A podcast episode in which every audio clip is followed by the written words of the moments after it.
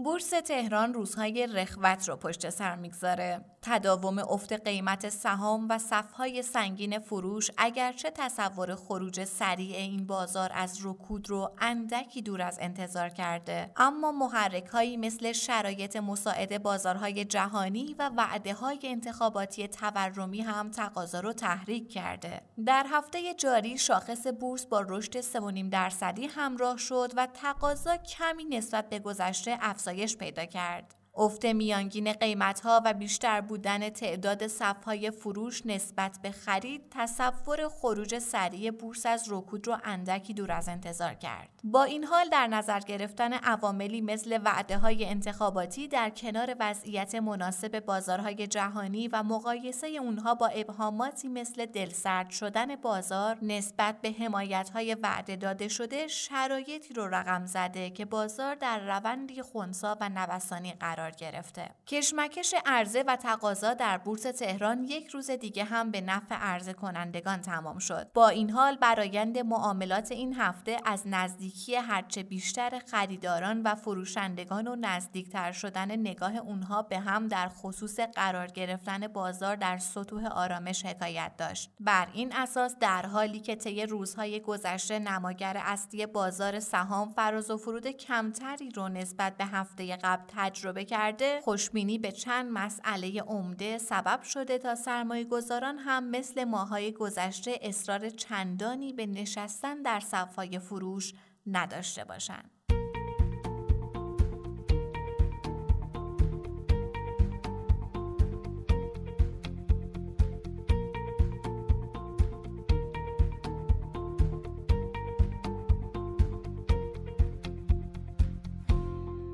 سلام اینجا پادکست کاریزماست و شما در حال شنیدن سی و ششمین اپیزود از مجموعه پادکست های هفتگی کاریزما هستید. کاریزما یه پادکست تحلیلیه. تحلیل بازار سرمایه که توسط گروه مالی کاریزما تهیه میشه. این اپیزود در روز چهارشنبه 12 خرداد 1400 ضبط شده. من آرام نظری هستم و با همراهی میسم رحمتی کارشناس اقتصاد و کارشناس ارشد مدیریت مالی و مهمانانی که ما را همراه همراهی می‌کنن. اتفاقات مهم بازار سرمایه در هفته گذشته رو مرور می‌کنیم. در مورد یک موضوع ویژه اقتصادی و مالی گفتگو می‌کنیم و در آخر به سیمایی از هفته آینده می‌رسیم. با ما همراه باشید.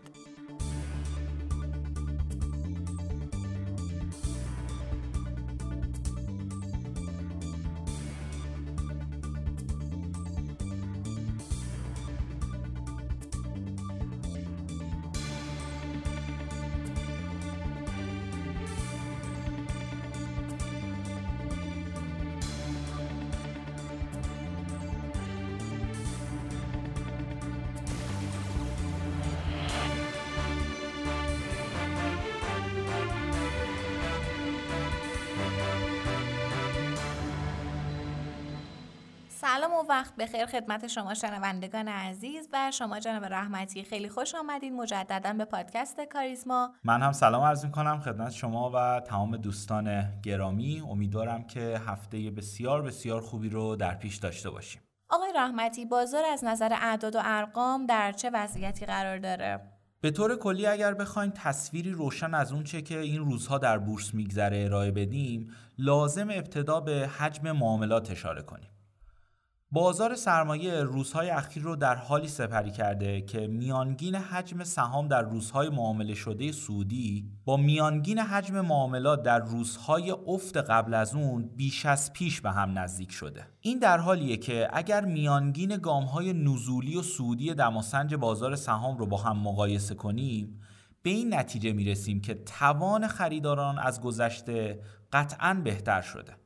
با این حال چند روزیه که به نسبت افزایش قیمتها در هفته نخست خورداد تعداد نمادهایی که کاهش قیمت داشتن افزایش پیدا کردن. به عنوان مثال در روز سهشنبه از میان 318 نماد معامله شده 64 نماد در محدوده مثبت و 215 نماد در محدوده منفی معامله شد. از بین این 318 نماد 22 نماد صف خرید 338 میلیارد تومانی و 132 نماد صف فروشی بیش از 1500 میلیارد تومن داشتند. در حال حاضر اون چه که سبب شده تا بسیاری از سرمایه گذاران با دید تردید به معاملات بازار سرمایه نگاه کنند اینه که به رغم بهبود اوضاع در مقایسه با دوران به کارگیری دامنه نوسان نامتقارن همچنان فشار فروش در بسیاری از نمادها به خصوص در نمادهای کوچکتر وجود داره. در حال حاضر اگرچه امیدواریان نسبت به بهبود اوضاع در بورس افزایش پیدا کرده و بسیاری بر این باورند که بازار سهام در ماههای پیش رو اوضاع بهتری نسبت به ابتدای سال داشته با وجود این ارزش معاملات همچنان در سطحی نیست که بشه برای برون رفت از وضعیت رکود در مقطع زمانی فعلی به اون دل ببندیم. روزهای گذشته در حالی سپری شده که ارزش معاملات به طور میانگین در محدوده 2000 میلیارد تومن بوده. از طرف دیگه خالص خرید حقوقی هم نسبت به گذشته بهتر شده. با این حال وضعیت همچنان به گونه نیست. که بتونیم با اطمینان از نزدیک شدن بازار سرمایه به رونق صحبت کنیم آقای رحمتی در این چند روز اخیر هم دوباره شاهد صحبت‌های مبنی بر رشد بازار در همه گروه ها بودیم اینجور صحبت به نظر شما درسته؟ ببینید اگر از وعده وعیدهای گفته شده بگذریم برخی مفروضات و استدلالهای ارائه شده هستند که نه تنها صحت اونها محل بحثه بلکه یک دست جلوه دادن بازار در عمل این ذهنیت رو در مخاطب ایجاد می‌کنه که بار دیگه کلیت بازار سرمایه مکانیه برای پذیرایی از سرمایه ها و اگر بازار وارد روند سودی بشه می‌تونه قیمت همه سهما رو بالا ببره. با اطمینان باید بگم این فرض غلطه. اگر فکر کنیم که مثلا چون قیمت ها در خرداد 1400 به محدوده قیمتی از برهی از سال گذشته یا حتی قبل از اون رسیده این امر به خودی خود نمی‌تونه گواهی بر ارزندگی بازار سهام به طور یک دست باشه. همونطور که در ماههای اخیر به کرات مطرح شد افت سنگین قیمت ها پس از صعود یک دست بازار سهام در سال 99 شرایطی رو پدید آورد که تخلیه حباب بازار سرمایه سرانجام ناگزیر باشه. این در حالیه که دامنه نوسان و حجم مبنا از همون زمان تا کنون همچنان در بازار پابرجا بوده و این امکان رو به نمادها نداده که قیمت اونها صرفاً بر اساس عرضه و تقاضا و با صلاح دید فعالان تعدیل بشه. همین امر سبب شده تا همراهی 5 درصدی قیمت ها در مسیر ریزش برخی از نمادها رو حتی به زیر ارزش بنیادی برده باشه و برخی دیگر رو به دلیل اون که در اشباع فروش گیر افتادن در شرایطی قرار بده که به دلیل نبود تقاضا عملا طی چند ماه اخیر کاهش جدی قیمت رو تجربه نکنن این در حالیه که این نمادها به دلیل کوچیک بودن اغلب حباب بزرگتری داشتن و نسبت به نمادهای بزرگ و ارزنده بازار راه طولانی تری رو برای افت قیمت باید طی کنند. دقیقا به همین دلیله که در گزارش های گذشته توجه به وعده های نامزدهای ریاست جمهوری و قیمت های کامودیتی در کنار بسیاری از عوامل دیگه مورد توجه قرار گرفت و بر اثر روانی مثبت فرارسیدن فصل مجامع تاکید شد. چرا که این مسائل سبب میشه تا وضعیت هر نماد در این بازار نسبت به نماد دیگه متفاوت باشه. و نتونیم به راحتی در خصوص ارزندگی بازار صحبت کنیم. مضاف بر این که با نزدیک بودن مجامع باید توجه سرمایه گذاران بیش از اون که به قیاسهای سست و صرفا خوشبینانه جلب بشه در معرض توجه به متغیرهای نظیر سود ساخته شده توسط شرکت و نسبت تقسیم سود اون باشه تا با سرمایه گذاری در بهترین سهام بیشترین بازده نصیب سرمایه گذاران بشه.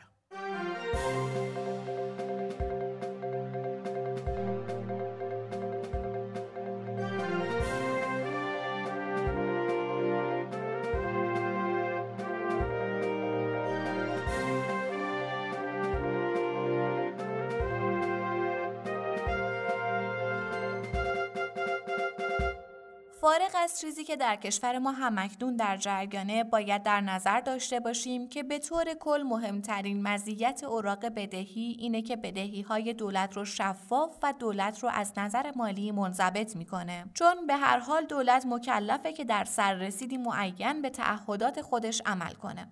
در واقع دولت زمانی که اوراق رو منتشر کرده و فروخته متعهد شده که در سررسید قانونی تعهداتش رو عملی کنه و حتی یک روز هم نمی‌تونه اون رو به تأخیر بندازه. دولت در سالهای گذشته به طور فزاینده ای اوراق بدهی منتشر کرده تا بتونه بخشی از کسری بودجه خودش رو تأمین کنه. انتشار اوراق بدهی در سال 99 به اوج خودش رسید و از پیش ها فراتر رفت. با این حال نرخ تورم هم در این سال بالا و رکودی تازه در دهه اخیر بود. به نظر می‌رسه سیاست انتشار اوراق اگر چه مزایای فراوانی داره اما از ایجاد تورم هم مبرا نیست و ضمن اینکه مخاطرات دیگری رو هم در پیش داره. از جمله اینکه ممکنه اقتصاد ایران رو گرفتار بحران بدهی کنه. بحرانی که اقتصادهای زیادی مثل اسپانیا و یونان رو هم پیشتر درگیر کرده. انتشار اوراق باید قاعده من بشه و دولت و بانک مرکزی از مداخله در تعیین قیمت در بازار پرهیز کنند. موضوع گفتگوی این هفته مزایا و مخاطرات انتشار اوراق بدهیه که در این خصوص با جناب آقای علی مهدوی پارسا کارشناس ارشد بازار سرمایه به گفتگو نشستیم.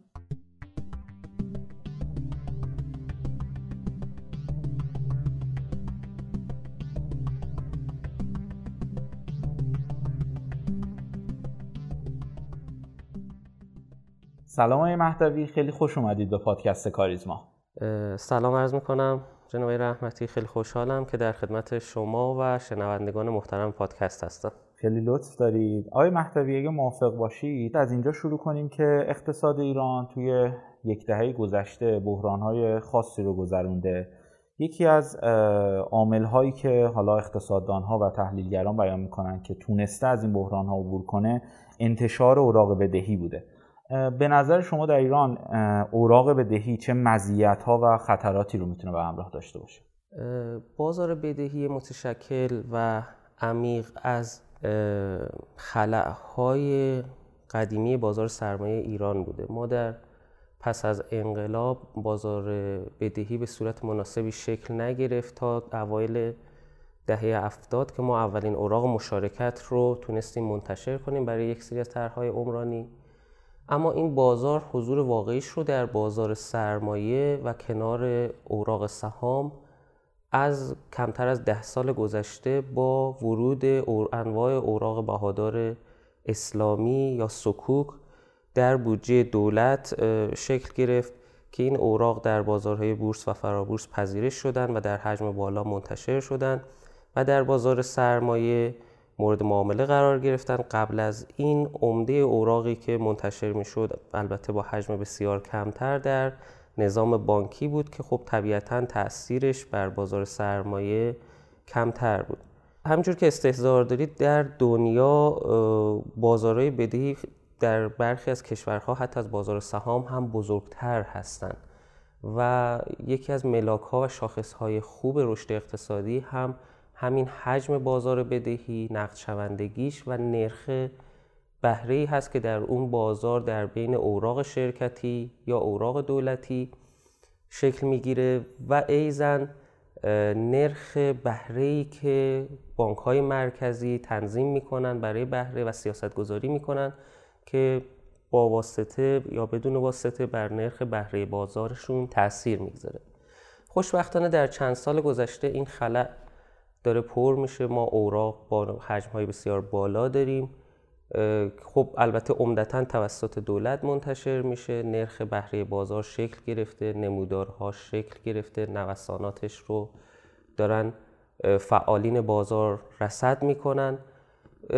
طبیعی است که باید بپذیریم که این شاخص که وقتی شکل می‌گیره و عمیق میشه و یه تاریخچه‌ای برای شکل می‌گیره روی تصمیمات فعالین بازار در امر سرمایه گذاری در اوراق سهام و سرمایه در شرکت ها هم تأثیر گذار خواهد بود. آقای مهدوی سیاست گذار ما توی چند سال گذشته زمانی از این اوراق استفاده می کرده که بیشتر اعتقاد داشته اوراق تورم در آینده ایجاد نمی‌کنه. می‌خواستم ببینم که واقعا همچین دلیلی واقعا براش وجود داره که تورم ایجاد نکنه. چون برخی از تحلیلگران اعتقاد دارن اگر درست استفاده نشه حتی می‌تونه تورمزا هم باشه. اوراق بدهی ابتدا ساکن تورمزا نیستند ولی خب یکی از عوامل مهمی تاثیرگذار رو اوراق بدهی و تورم بحث انتشار پول هست. و سطح بدهی های دولت به بازار و یا سطح بدهی های دولت به بانک مرکزی که این عوامل رو دوستان اقتصادی بهتر می‌تونن توضیح بدن و تفسیر کنن. در مورد سال قبلیتون که بنده عرض کردم ما بازار بدهی نداشتیم به این معنی که ما بدهی های دولتی نداشتیم یا انتشار پول نداشتیم یا مداخله بانک مرکزی در بازار بدهی نداشتیم قبل از این سالها این گونه نبوده. بوده یعنی بانک مرکزی انتشار پول داشته مداخله در بازار پولی داشته بدهی به به دولت بدهی به بانک مرکزی داشته ولی اینها غیر شفاف بوده. اینی که این بدهی های دولتی در قالب اوراق شکل بگیره و شفاف بشه یک اتفاق مبارک و میمون. اما اینکه دولت اوراق با حجم بالا منتشر کنه و بعد این اوراق رو با واسطه یا بدون واسطه بانک مرکزی خرید کنه و در عمل ما افزایش حجم نقدینگی در اقتصاد داشته باشیم. که طبیعتا عامل اصلی تورم هست. خب به طب گفت که ما انتشار اوراق هم باعث تورم می شود ولی علت رو و مسئله اصلی رو نباید تو بازار بدهی جستجو کنیم باید در بینظمی های بودجه کسری بودجه و بینظمی های پولی بانک مرکزی و دولت جستجو کنیم که این اتفاق واقعیت توی یکی دو سال گذشته در بازار بدهی زیاد افتاده. ما وزیر محترم اقتصاد اخیرا اعلام کردن که ما از مردم قرض گرفتیم و متاسفانه مردم و بازاریان اشتباه فرض کردن که ایشون سهام فروخته. در عمل حجم سهامی که وزارت اقتصاد و دولت در یک سال گذشته فروخت حجم بسیار کمی بود نسبت به کسری بودجه که دولت داشت. من حالا نمی‌خوام زیاد اعداد بگم که شاید نادقیق باشه اما عمده قرضی که جناب آقای وزیر محترم اقتصاد از دولت گرفتن از طریق اوراق بدهی بود و متاسفانه باید بنده ارز کنم طبق بررسیایی که بنده داشتم و حتی خود ایشون یا رسانه ها و بقیه گروه تخصصی بررسی کردن و ایزن از صورت های مالی بانک ها مشخصه که حالا تا طی یکی دو هفته آینده هم صورت های مالی بانک ها منتشر خواهد شد و حسابرسی خواهد شد. عمده اوراق دولتی که دولت در سال قبل منتشر کرد رو بانک ها خریدن و بانک ها هم خب طبیعتاً یا منابع خودشون رو درگیر می‌کنن که نرخ بهره رو می‌بره بالا یا مجبورن در موقع کسری به بانک مرکزی مراجعه کنن که بنده حدسم این هست که ما مقدار زیادی از اوراق رو با واسطه یا بدون واسطه ما از طریق انتشار پول و قرض از بانک مرکزی تامین مالی کردیم. خب این یه اتفاق خوب نیست واقعیت برای اقتصادمون یعنی شونه خوب نیست. ولی من به عنوان یک کارشناس تو حوزه حال بازار سرمایه یا اوراق بدهی خدمتتون عرض می‌کنم باز هم بنده موافق انتشار بیشتر و بیشتر اوراق هستم. چون ما هنوز هم عدم شفافیت و ابهام های بسیار زیادی در ترازنامه نهادهای دولتی و ایزا خود دولت هستیم. اختلاف حسابای خیلی سنگین از سنوات قبلی داریم. شما صورت مالی بانک های دولتی رو ملاحظه بفرمایید. اختلاف حساب ها و بدهی های سنگینی دولت بهشون داره که واقعیت محل اختلاف و دعواست. خب اینا اگر تبدیل به اوراق بشوند و شفاف بشوند اصل و سودش شفاف باشه همین که ما اختلاف حساب نداشته باشیم و دولت بدهی هاش رو تا ریال آخر بدونه چقدر هست و فشاری به مثلا بانک ها یا شرکت های دیگه که طلبکار از دولت هستند وارد نکنه یه اتفاق مبارک. یعنی ما باید سعی کنیم کل تعهدات مطالبات و بدهی ها در نظام اقتصادیمون شفاف از طریق securitization یا اوراق بهادارسازی باشه. ما باید اونجا برسیم. حالا تو مرحله بعد خوشبختانه از سال قبل بانک مرکزی ورود کرد. بازار بهره بین بانکی رو متشکل کرد و حالا بجز یه دوره کوتاهی که در ابتدای سال نرخ بهره متاسفانه احساس می‌کنم از دست در رفت و خیلی کاهش پیدا کرد و باعث نابسامانی در بازار بورس هم شد در چند ماه اخیر بانک مرکزی تونسته نرخ بهره رو توی کریدور تقریبا بین 20 تا 22 کنترل کنه. که من امیدوارم از اینجا به بعد این بانک مرکزی اصرار داشته باشه سر حرفش واسطه و یک کریدور اعلامی رو تو بازار بهره رعایت کنه. حتی اگر دولت بخواد دور بزنه این سیستم رو و به طریقی از بانک مرکزی استقراض کنه امیدوارم این کریدور نظام پولی رعایت بشه. آقای مهدوی شما اشاره کردید که موافقید با انتشار اوراق حالا با حجم بالا. این اوراق که منتشر میشه به هر حال یه تعهدی برای آینده هم ایجاد می‌کنه. این تعهد قاعدتا میفته برای دولت بعد و حالا با مشکلاتی که احتمالا حالا سر کسری بودجه و حالا مشکلات مالی که دولت ها توی ایران دارن چه توصیه می‌کنی که چجوری از این تعهدات بتونه از پسش بر بیاد و مشکلزا نشه؟ چون ما می‌دونیم اگر این تعهدات بیش از حد باشه مشکلاتی پیش میاد نظیر مشکلاتی که در سالهای گذشته در کشور یونان پیش اومد. عرض کردم خدمتتون اول که ما باید تمام تعهدات دولت رو تبدیل به اوراق کنیم و واقعیت اینجاست که دولت اگر دولت ایران حالا که به صورت تاریخی به بینظمی اقتصادی عادت کرده اگر هم اوراق منتشر نکنه تعهدات رو برای خودش ایجاد می‌کنه. یعنی ما منعی اگر مجلس یا بقیه نهادهای نظارت اقتصادی براش برای انتشار اوراق ایجاد کنن دولت خب تعهداتش رو به شکل دیگه ایجاد می‌کنه. پس ما بهتره ازش بخوایم تمام تعهداتش رو به صورت اوراق شفاف قابل محاسبه و قابل سنجش منتشر کنه اما در مورد بازپرداختش این خوب این یه مسئله رایج تو همه کشورها هست و اینکه تعهدات برای سالهای آتی در عمل پستپون میشه و احتمالا باید دولتهای بعدی جوابگو باشن. خب این مسئله هم در ایران از چند سال گذشته اقتصاددان ها بهش هشدار دادن. علل خصوص اگر بخواد نرخ بهره کاهشی باشه که این هزینه های مالی اوراق دولت ها رو اذیت می‌کنه. متاسفانه متاسفانه در یکی دو سال گذشته با افزایش نرخ بهره هیچ حسنی نداشت. حداقل این مشکل برای دولت یه مقداری کاهش پیدا کرد و در عمل ارزش واقعی تعهداتش در اوراق مالی کاهش پیدا کرد.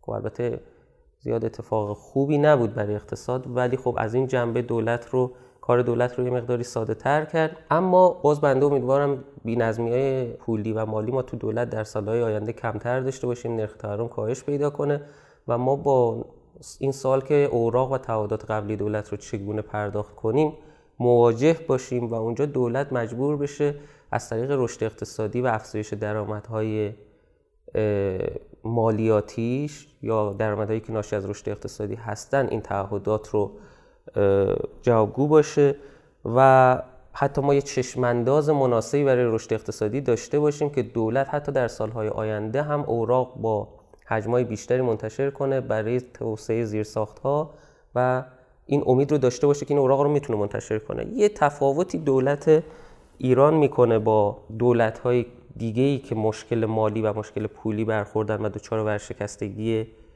سیستمی شدن این هست که واقعیت اینه که دولت ما و کشور ما به دلیل منابع بسیار زیادی که داره و به دلیل درآمدهای آتی محتملی که داره. مثلا درآمد نفت شاید ما امروز نفت نفروشیم. ولی کسی که به ما بدهکاره حالا ما خوشبختانه بدهی خارجی یا متاسفانه نداریم. ولی حتی اگر بدهکار خارجی هم داشته باشیم امروز دولت نتونه تعهداتش رو پاس کنه می‌دونه که در سالهای آینده بالاخره نفتی ولو در ذخایر نفتی ولو در چای نفتی موجوده که تعهدات رو پاس کنه. یعنی ما کامل دیفالت کامل نمی‌کنیم. حالا از لحاظ نقدینگی مثلا ممکنه ما به صورت تأخیر در پرداخت داشته باشیم. ما منابع ذخایر معادن و حتی اقتصاد بزرگی که داریم بالاخره این امید هست که ما در سالهای آینده بتونیم تعهدات بسیار سنگین تر از این حجم بدهی دولتیمون رو پاس کنیم.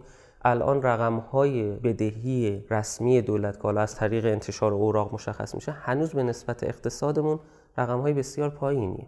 ما ظرفیت انتشار بدهی بیشتر از این رو داریم و باز بنده این تاکید رو می‌کنم که واقعیت اینه که تعهدات و بدهی های دولتی حجمش خیلی بیشتر از این هست و حجم اوراق هنوز حجم کمتری هست و واقعیت رو باید بپذیریم و نگر... اگر نگرانی داریم برای حجم کل تعهدات داشته باشیم نه اون چیزی که تبدیل به اوراق شده. خیلی ممنون. برای بخش آخر سوالات اگر بخوام یک آینده متصور بشیم برای این بازار چون همونطور که فرمودید این بازار شاید قدمتش به یه دهم نرسه و یک بازار جدیدیه نسبتا. ما می‌دونیم توی بازارهای مالی دنیا این بازارها یک سری قوانین خاص خودشون رو دارن و اجازه داده نمیشه که دولت ها با هر حجمی حالا اوراق رو منتشر کنن. اینها متغیرهای مثل حالا رشد اقتصادی یا تولید ناخالص داخلی دارن. می‌خوام ببینم اگر به عنوان کارشناس تخصصی این حوزه چه سری قوانینی می‌تونه تو آینده برای این بازار کمک کننده باشه و دست دولت رو هم نه ببنده نه اونقدر باز بذاره؟ واقعیتش قوانین مقررات هر ساله توی برنامه های پنج ساله و همچنین تو بودجه نوشته میشه. حجم اوراق رو منتشر قابل انتشار توسط دولت رو تعیین می‌کنن. اما عمدتا رعایت نمیشه چون عمدتا تا یکی دو سال اخیر اصلا اون حجم مجوزی که گرفته می‌شد منتشر نمیشه. طبیعتا اینا وظیفه سازمان برنامه بودجه و همچنین مجلس هست و هم ایزن بانک مرکزی که سیاست های پولی و مالی رو تعیین می‌کنه و اونها باید این وظیفه رو انجام بدن. تا الان هم احساس می‌کنم انجام دادن حداقل روی کاغذ. از دید مایی که تو بازار سرمایه هستیم بنده باید یه نکته اضافه کنم این که خب نرخ بهره قطعا روی ارزشگذاری سهام شرکت ها و بازار سرمایه تاثیر می‌گذاره. برای ما این نگرانی وجود داره که در نحوه برنامه ریزی که حالا مدیران دولتی و مدیران پولی و مالی اقتصاد کشور انجام میدن حواسشون به شاخص های تصمیم گیر و تأثیر گذار در بازار سرمایه باشد. یه نکته دیگه که هست که اونم باید بنده حالا در آخر صحبت ارز کنم خدمتون این که خب حجم بالای انتشار اوراق توسط دولت و البته به بیان دیگه حجم بالای بدهی و کسری بودجه که دولت برای خودش ایجاد می‌کنه باعث میشه نرخ بهره بره بالا که هزینه تولید رو افزایش میده. و ما خودمون تو بازار سرمایه هم نیاز به تامین مالی در شرکت های بورسیمون داریم. اگر دقت کنید مثلا حجم اوراق شرکتیمون به اندازه اوراق دولتیمون تو چند سال گذشته رشد نکرده. خب واقعیت اینو باید بپذیریم که بسیاری از اوراق دولتیمون اوراق توسعه‌ای نیستن. اوراقی برای که به صرف زیر ساخته باشن. اوراقی هستن که در عمل جهت بازپرداخت بدهی های قبلی مصرف شدن. و در عمل رو کمکی به رشد اقتصادی کشور نکردن تو این چند سال گذشته. عمدتا یا بگیم بخش بخش زیادیش حداقل.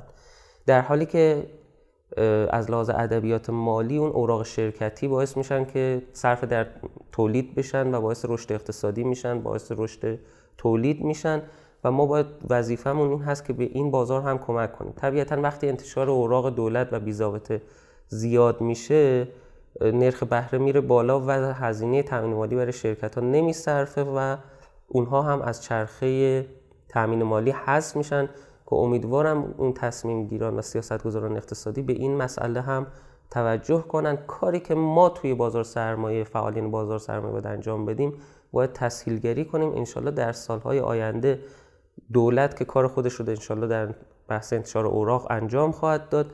ما بتونیم برای تامین مالی تولید در بازار سرمایه کمک کنیم و بخش خصوصی هم از این ابزار مالی و سایر ابزارهای مالی نوین علل خصوص بحث اوراق بهادارسازی که یه بحث بسیار گسترده است در دنیا که سابقه حالا میشه گفت بالای 10 15 سال 20 سال داره هم در ایران جا بیفته و ما انواع اوراق اوراقهای ساختار یافته تامین مالی رو در کشور داشته باشیم انشاءالله. من هم امیدوارم این بازار نسبت به قبل خیلی بیشتر بتونه کمک کنه به اقتصاد ایران. خیلی لطف کردید های مهدوی که تشریف آوردید به پادکست کاریزما.